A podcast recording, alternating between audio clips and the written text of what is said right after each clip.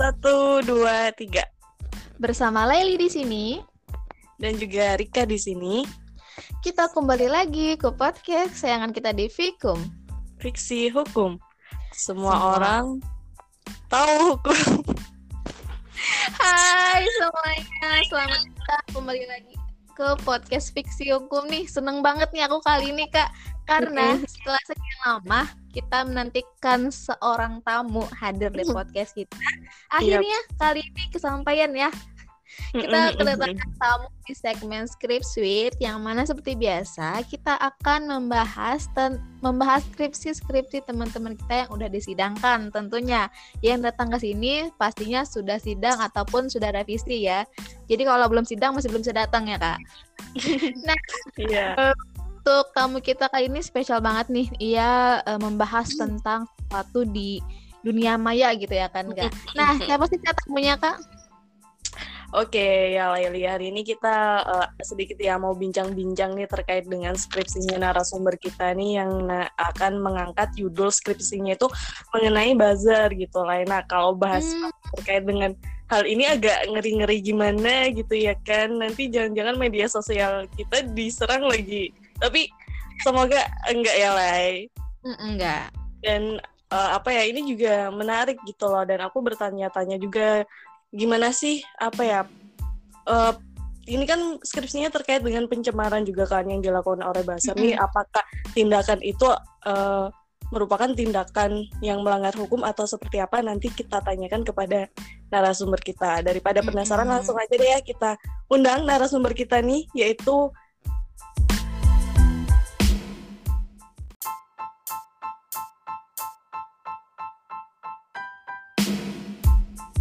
M. Akbar Baihaqi. Halo Akbar. Halo Kak Rika dan Kak Laili. Halo. Selamat datang di podcast Fiksi Hukum dan terima kasih sudah ini ya Kak, tamu pertama kita setelah 2 tahun podcast kita ya Kak ya kemarin. Iya, setelah ulang tahun kita ya. Iya, akhirnya pertama. Ya gimana kabarnya nih? Alhamdulillah baik. Kak Laili sendiri gimana kabarnya Kak Laili? Alhamdulillah baik juga. Kak Laili aja nih yang ditanya. Oh iya, yeah, I'm sorry Kak Rika. Sudah pasti soalnya Kak Rika ini pasti baik sekali Kak. Nah, kita semua semoga kabarnya baik ya. Makanya kita semangat dong kita podcast hari ini ya. Akhirnya skripsi setelah sekian lama. Jadi kita langsung tanya-tanya nih ya Kak, judul lengkap skripsinya Akbar apa nih? Saya mengambil judul skripsi dengan berjudul pembuktian pencemaran nama baik yang dilakukan oleh buzzer di dunia maya. Oh wow, keren. Oke, kalau tadi udah judulnya, sekarang latar belakangnya nih kenapa Akbar ngambil judul ini? Jadi begini Kak Rika, penegakan pencemaran nama baik di zaman sekarang tuh semakin intensif mengingat kemajuan era digital sehingga menyebabkan sering terjadinya tindak pidana tersebut di dunia maya gitu. Jadi karena banyaknya sebuah perpindahan dari era dunia konvensional ke era digital, pasti akan ada tindak pidana baru. Tidak hanya sebuah dalam tindak pidana saja, bahkan ada subjeknya saja yang baru. Jadi seperti itu. Jadi ya salah satunya yang subjek ini adalah ya buzzer Karika. Oke. Nah itu tadi latar belakangnya ya. Oh iya, gitu. Oke, singkat ya latar belakangnya ya. Oke, lanjut rumusan masalah yang diambil apa nih? Untuk rumusan masalahnya nih ada 2 yang mengambil, yaitu yang pertama, bagaimanakah pembuktian pencemaran nama baik yang dilakukan oleh buzzer atau perorangan, dan yang kedua tuh bagaimana langkah hukum perseorangan yang menyatakan bagian dari buzzer tetapi bukan buzzer. Oke. Lanjut deh ya kita ke rumusan masalah yang pertama, penjelasannya seperti apa secara singkatnya aja. Untuk yang rumusan masalah yang pertama ini maksudnya ini kayak kita ini membuktikan apakah ini orang ini benar, karena buzzer ini sistematis berbeda dengan netizen biasa. Buzzer ini kadang ada yang mereka menyuruh melakukan atau mereka yang disuruh melakukan. Sehingga bagaimana kita mencari bukti-bukti dari buzzer ini. Salah satunya ada tata caranya yaitu ada dalam pembuktiannya atau penyidiknya gitu. Saya bahas di rumusan masalah yang ke-1 gitu, Kak. Dan untuk buktinya yang saya dapatkan, mungkin salah satu bukti yang bisa didapat kalau orang memverifikasi apakah orang ini buzzer adalah mungkin screenshot postingannya dulu. Pertama itu screenshot postingan atau yang mengandung unsur pencemaran nama baiknya.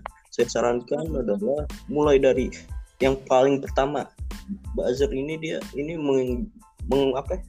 membuzzering atau mendengungkan suatu isu-isu kayak orang-orang di sosmed naik gitu, sehingga mengubah opini publik. Salah satunya, mohon maaf ya, mungkin salah satunya yang pernah viral, salah satunya adalah MUI sarang teroris, salah satunya juga ada lapor polisi, salah satunya ada lagi banyak yang viral. Mungkin kalau secara ini ada dua kalau diperhatikan, ada buzzer nih, jadi ada buzzer ekonomi, ada buzzer ideologi. Yang maksud buzzer ekonomi seperti buzzer yang dibayar gitu, mereka yang dibayar karena ada biasanya buzzer ekonomi ini opini atau isunya nih kayak sama gitu, mulai dari hashtagnya atau captionnya ini sama. Salah satu contohnya adalah mungkin yang atlet harus paham, diketahui karena captionnya banyak, ramai gitu, tagarnya ramai sama gitu. Selain itu juga, selain atlet harus paham, ada juga survei kepercayaan publik gitu, karena sama-sama captionnya sama untuk mengcounter percuma lapor polisi. Sedangkan ada juga namanya buzzer ideologi. Buzzer ideologi ini adanya karena ada kesamaan tujuan dari masyarakat sehingga di buzzering terus menerus. Salah satu contoh mungkin kayak percuma lapor polisi yang sedang viral kemarin, dan juga ada yang kucing hilang kalau nggak salah kemarin, Pororo juga termasuk mungkin karena itu terus dari perasaan netizen sekalian. Jadi opininya bersama-sama dibazing terus. Dan itu salah satu contoh buzzernya. Untuk pembuktiannya gitu, karena saya yang seperti yang pertama kali yaitu screenshot postingan mengandung unsur pencemaran nama baik, yaitu saya usahakan screenshot postingan yang pertama kali memula dari isu opini yang terjadi di publik. Awal mula isu yang mengubah seluruh isu atau opini yang di publik. Terus, akun media sosial tersangka. Pembuktian akun media sosial tersangka ini agak rawan ya, soalnya akun yang namanya kadang kalau kita nyita HP dia masih bisa otak-atik akun dari HP yang lain. Jadi saran saya lebih baik sita akunnya saja begitu. Jadi rawan juga akun bisa dihapus masalahnya. Terus juga alat atau perangkat yang digunakan untuk screenshot. Nah, kalau yang ketiga nih saran saya buat ini menghindari gitu. Kadang ada orang fitnah, siapa tahu ini buzzer. Bisa Photoshop, ada inspect elemen. Itu dia yang bikin alat atau perangkat digunakan untuk screenshot biar tahu gitu detail screenshotnya ini beneran screenshot kah atau Photoshop. Terus ini menghadirkan saksi-saksi, mulai dari ada saksi korban, saksi verbalism, terus ada saksi ahli yaitu di bidang keilmuan digital forensik. Nah, sekian dari saya mungkin yang pembahasan nomor 1, Kak. Lanjut ke yang kedua. Untuk yang kedua nih, langkah hukum perorangan yang menyatakan bagian dari buzzer tapi bukan buzzer. Pertama-tama mungkin langkah hukumnya yaitu kita ada menuntut balik orangnya gitu, fitnah. Mungkin kalau nggak salah ada pasal di dalam KUHP juga ada pasti ya tentang fitnah gitu maksudnya. Terus kalau sudah sampai ini ada juga kayak pembuktian terbalik untuk memberitahukan bahwa kita ini bukan buzzer gitu. Mulai dari mana kita tahu ini isu ini dari mana, terus kita kasih tahu saya tahu isu ini dari sini. Barulah gitulah maksudnya. Mungkin kalau dijelaskan lagi full lengkap banyak gitu. Mas, itu saya yang bisa saya jelaskan untuk pembahasan bab 2 kayaknya. Iya, oke. Pembahasan skripsinya tadi Bu menarik ya untuk judul kali ini masalah buzzer gitu ya. Nah, kita lanjut yang Akbar ya ke sesi ini santai aja ya, kita sesi tanya jawabnya nggak bakal seseram dosen penguji ya. Kalau ada pertanyaan yang mungkin tidak bisa dijawab ya tidak apa-apa, tidak bisa dijawab, atau pertanyaan di luar dari skripsi kamu bilang aja gitu, jadi santai-santai aja. Oke, mungkin pertanyaan pertama bisa Rika ya? Iya, aku dulu ya. Oke. Jadi Akbar, aku mau tanya yang umum aja dulu deh. Ini terkait dengan gimana sih kita bisa mengetahui bahwa itu buzzer, atau ciri-cirinya buzzer itu yang seperti apa? Adakah ciri-ciri khususnya kayak gitu loh? Jadi begini Kak Rika, netizen yang namanya buzzer udah pasti netizen, sedangkan netizen belum tentu buzzer. Jadi kalau kita bisa jadi buzzer dengan mengbuzzingkan suatu isu atau opini gitu. Mungkin Anda salah satunya mungkin yang ramai mungkin waktu BTS anniversary itu juga termasuk buzzing gitu. Dia membencanangkan, menggenggamkan suatu isu suatu perayaan BTS lagi ulang tahun gitu.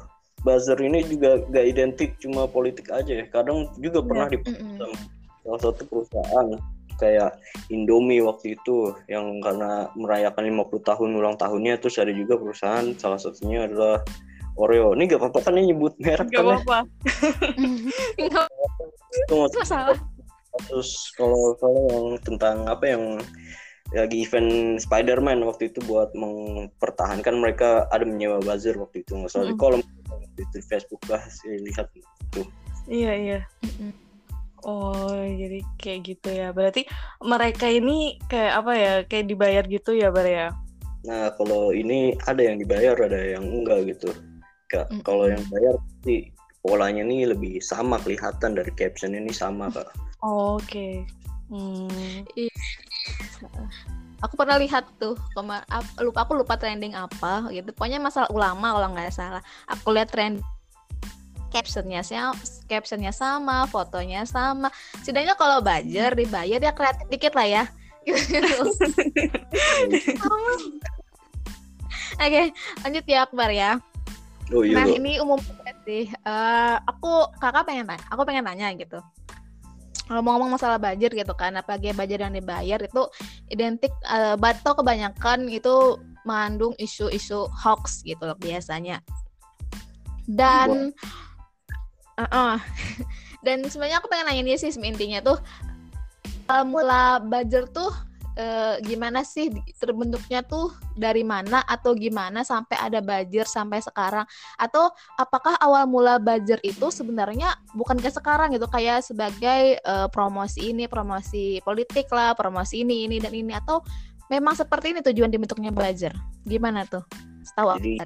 Ini Kak, kalau saya baca-baca sedikit ya, tanpa masukan dalam skripsi, saya gak masukkan dalam skripsi, sebenarnya sejarah buzzer nih ada zaman dulu, waktu zaman Ratu Prancis kalau nggak salah. Waktu itu tentang gosip sih, ibu gosip kan maksudnya. Kalau offline kan waktu itu buzzer kan nggak selamanya online, ada juga yang buzzer di offline gitu. Waktu itu zamannya buzzer nih pertama kali itu ada di France kalau nggak salah waktu itu. Kayak gosip. Nah, disitulah asal mula kata buzzer, dari situlah Kak. Nah, terus dan dibawa ke Indonesia mungkin tepatnya. Mungkin sebenarnya udah gak tahu ya jelasnya kapan gitu tahun waktunya pertama kali buzzer. Cuma yang untuk politiknya nih jelasnya tuh waktu tahun 2014 kalau nggak salah waktu itu. Oke, aku mau sedikit cerita ini juga kan. Beberapa waktu lalu kan ada juga musisi Tompi nih ngeluh soal naiknya harga tagihan listrik di media sosialnya kan.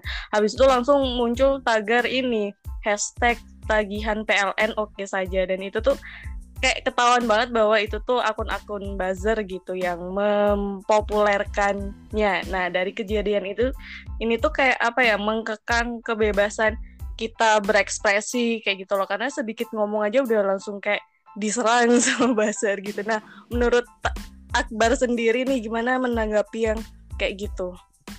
Nah, itu dia masalahnya kan, karena emang susah gitu ya, selama gak ada unsur pencemaran nama baik itu dia susah gitu kan. Kadang ini emang kayak kurang baiknya di situ, maksudnya dia kurang mendukung dari kalau untuk buzzer yang mereka yang dibayar emang kurang opini apa kayak mengukong kebebasan pendapat, tapi beda lagi kalau bahasa ideologi ya ini lebih ke arah mengarah kepada opini dari masyarakat kita gitu, mengarah kemanakah tujuan dari ini, maksudnya untuk belajar yang ideologi gitu, karena ini rakyat untuk yang belajar ideologi, sedangkan belajar ekonomi ini lebih pikiran yang mereka yang bayar, maksudnya yang anggapannya. Iya benar. Kalau dipikir-pikir ngeri juga ya, karena apa banyak gitu loh jenis-jenis buzzernya, dan ini kayak apa ya mengkekang apa pendapat kita di publik gitu, bahwa kayak ngomong sedikit aja udah kayak langsung diserang atau apa gitu.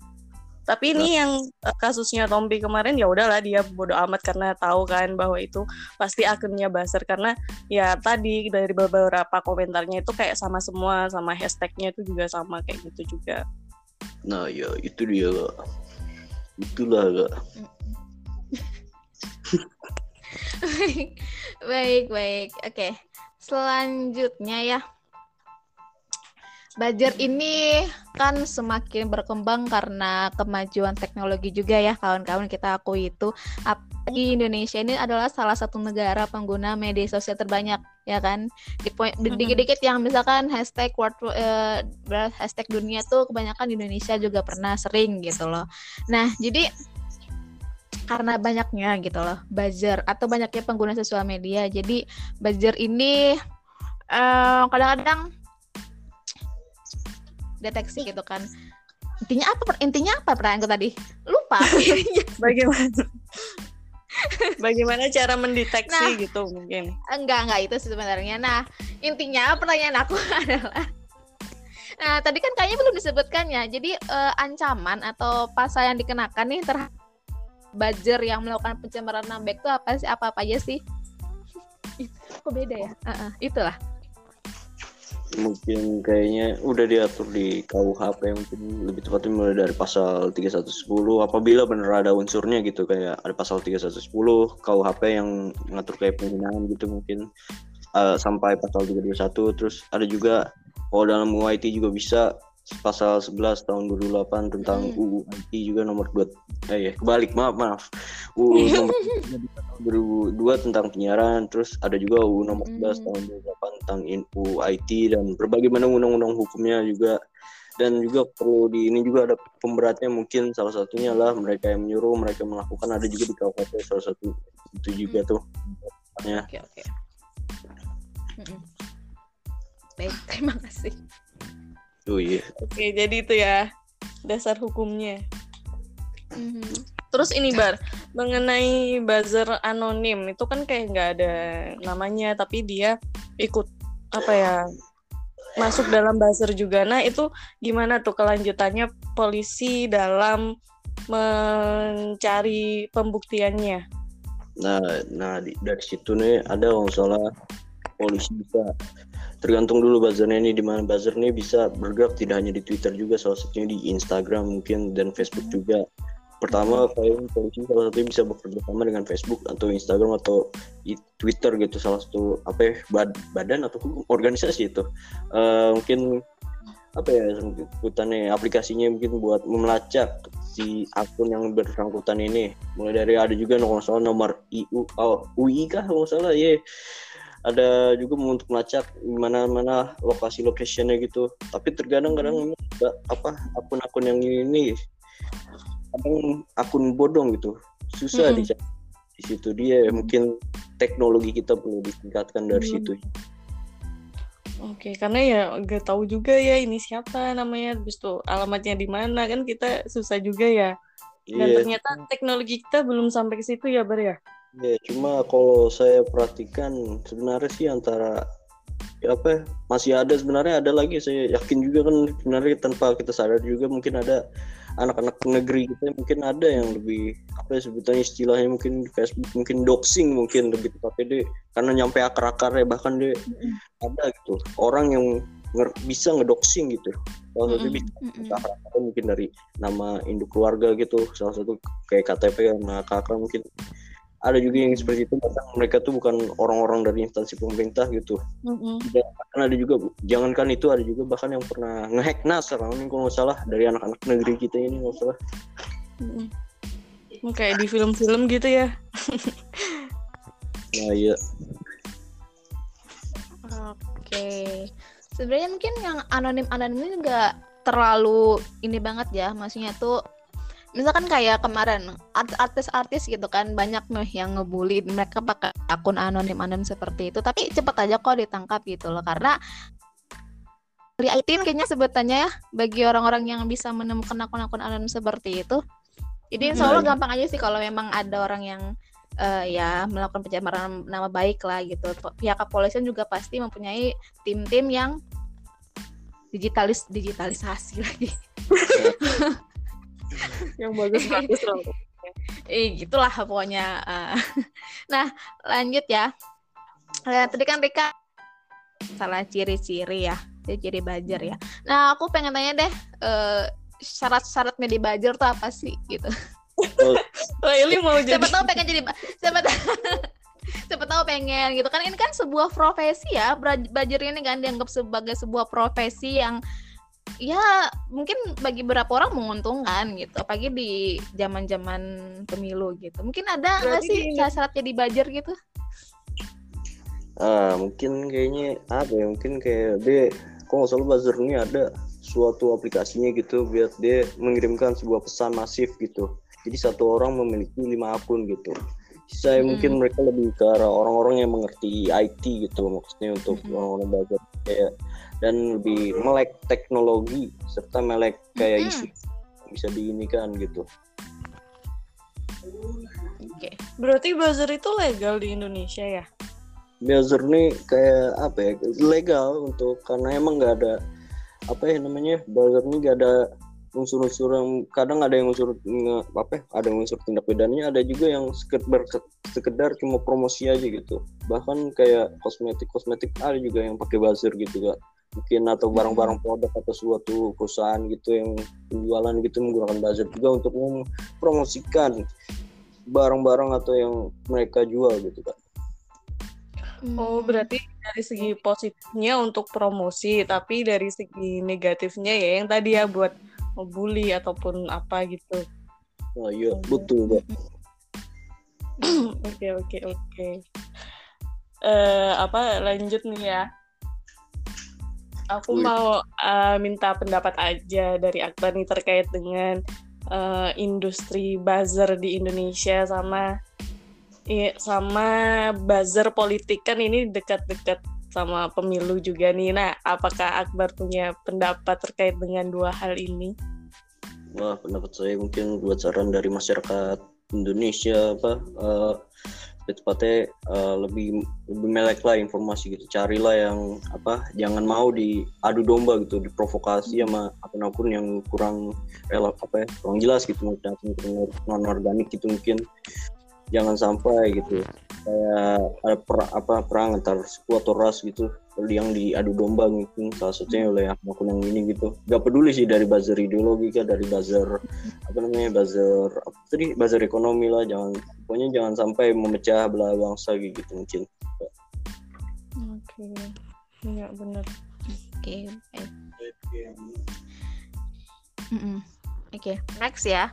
Nah, mungkin kalau jadi buzzer sebenarnya nggak masalah ya, jadi masalah adalah perbuatan mereka melakukan pencemaran nama baik gitu kan maksudnya. Oke, lanjut. Tadi ada sesuatu yang menarik nih yang dikatakan Akbar tadi, bahwa dalam kasus ini ada yang namanya pembuktian terbalik. Nah, itu bisa dijelaskan nggak Akbar kayak gimana? Mungkin seputar lebih tepatnya mungkin kayak gini, mungkin kalau maksudnya kan pembuktian terbukti identiknya kayak pencucian uang gitu, dia membuktikan harta dia tuh berasal gitu. Nah, kalau saya ini kan ya mungkin kalau yang ini nih dia, kalau yang soal buzzer ini dia membuktikan gitu dari mana opini dia tuh didapat gitu maksudnya. Oh, berarti kalau misalnya dia udah bisa membuktikan bahwa dia bukan yang seperti itu, berarti bisa lolos ya, sama kayak pembuktian terbalik pada kasus-kasus pencucian uang misalnya. Nah iya mungkin ya, nah itu menurut pendapat pribadi saya sih, cuma gak tahu deh ya, mungkin ada yang berpendapat mungkin. Oke. Lanjut ya, bar dikit lagi. Oh iya, enggak. Aku mau berandai-andai nih ya, misalkan akun Fiksi Hukum, akunnya Laili ataupun akunnya Iqbal ini kena serangan buzzer. Kira-kira apa sih tindakan kita nih sebagai orang awam nih dengan kita langsung diserbu dengan komentar-komentar yang negatif tuh, apa yang harus kita perbuat, atau kita laporkan polisi kah, atau menutup akun kita? Nah, menurut Akbar gimana? Sebelumnya kayaknya harus ini dulu, mungkin cari pembuktian dulu awal mula yang menyerang duluan nih siapa gitu, awal mula kok bisa sampai diserang nih siapa gitu, yang ngasih tahu gitu, nge-share gitu ya, terus screenshot, terus baru kita adukan gitu, maksudnya ke pengaduan gitu, mungkin polisi cybernya mungkin enggak. Tapi lihat dulu apakah nih ada unsurnya ya, ada unsur tindak pidananya atau enggaknya gitu, mungkin enggak. Jadi jangan langsung panik gitu ya, kita harus screenshot dulu siapa yang pertama kali menyebarkan komentar-komentar negatif. Habis itu kita harus ini juga ya Bar, harus tahu ini masuk atau enggak nih. Nah ya, kalau di media sosial tuh kan yang lagi ramai itu biasanya orang dikit-dikit merekam gitu, video. Mungkin kalau kita nih sebetulnya harusnya lebih dikit nge-like screenshot gitu, dikit screenshot gitu, pembuktiannya biar lebih ada gitu ya. Oke, iya benar-benar. Soalnya lihat kasusnya Bintang Emon juga yang kemarin kan, waktu dia mengkritik terkait dengan penyiraman air keras ke Pak Novel, itu kan langsung diserang buzzer juga kan, lewat katanya ada fitnah juga ya kan, yang katanya dia pakai narkoba. Dan itu aku lihat di berita Bintang Emonnya kayak langsung nutup sebagian akunnya juga, dan juga sempat di-hack juga kan akunnya, mau ada percobaan di-hack, tapi syukurnya enggak. Nah iya, selain Bintang Emon ada juga yang kalau nggak salah dari kawan-kawan UGM kita, kalau nggak salah CLS FH UGM kalau nggak salah bikin suatu diskusi tentang presiden kalau nggak salah. Nah dia juga diserang gitu oleh akun-akun yang ini juga, bahkan di-hacking juga salah satunya tidak ininya. Iya. Bintang Emon juga beberapa waktu yang lalu heboh ya, trending karena dia di podcastnya Deddy Corbuzier itu membahas tentang minyak gitu, atau pejabat rangkap jabatan, itu rame banget tuh kemarin. Bintang Emon trending lagi tuh gitu. Tapi hebat sih dia, komika salah satu komika yang hebat. Iya, kuat mentalnya. Iya. Padahal dia isinya berada gitu orangnya ya, maksudnya keluarganya gitu lagi. Tapi dia masih mau memperjuangkan hak-hak rakyat kecil kita gitu. Oke. Mantap. Lanjutnya. Pertanyaan singkat lagi. Pertanyaan dikit aja nih sebenarnya. Delik apa sih yang digunakan untuk kasus pencemaran nama baik ini, Bar? Kayaknya seperti itu. Biasa mungkin delik aduan, karena harus mereka yang merasakan dulu lah yang bisa mengadukan gitu. Salah satu ini tindak pidananya nih Mbak Yeka. Oke, nggak apa-apa. Oke, ini maaf, saya lanjut pertanyaan aku ya. Ini terakhir sih pertanyaan aku. Nah ini aku minta pandangan Akbar aja nih, dengan banyaknya buzzer gitu kan terjadi di yang ada di dunia maya, apalagi nanti mungkin OTW kita pemilu di tahun 2024. Apa sih akibat yang akan terjadi nih? Ini menurut Akbar aja, yang akibat yang akan terjadi dengan maraknya buzzer di dunia maya seperti sekarang. Mungkin karena mereknya buzzer dunia maya sekarang, mungkin kalau untuk buzzer ideologi mereka akan lebih untuk yang buzzer ideologi mungkin lebih normal aja mungkin, karena emang itu suara dari masyarakat kita gitu. Sedangkan yang buzzer ekonomi agak akan opresif gitu, lebih ke arah mengurung kebebasan berpendapat kita gitu, kayak bingung mana yang kebebasan pendapat rakyat, mana yang bukan gitu maksudnya, yang buzzer yang ekonomi ini gak.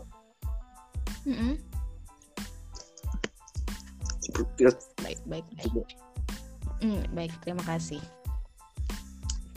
Tika. Udah, aku cukup deh kayaknya lah ya. Cukup ya. Udah cukup pertanyaan kita ya. Semoga kawan-kawan di rumah yang mendengarkan bisa menjawab rasa penasarannya tentang judul skripsinya Akbar.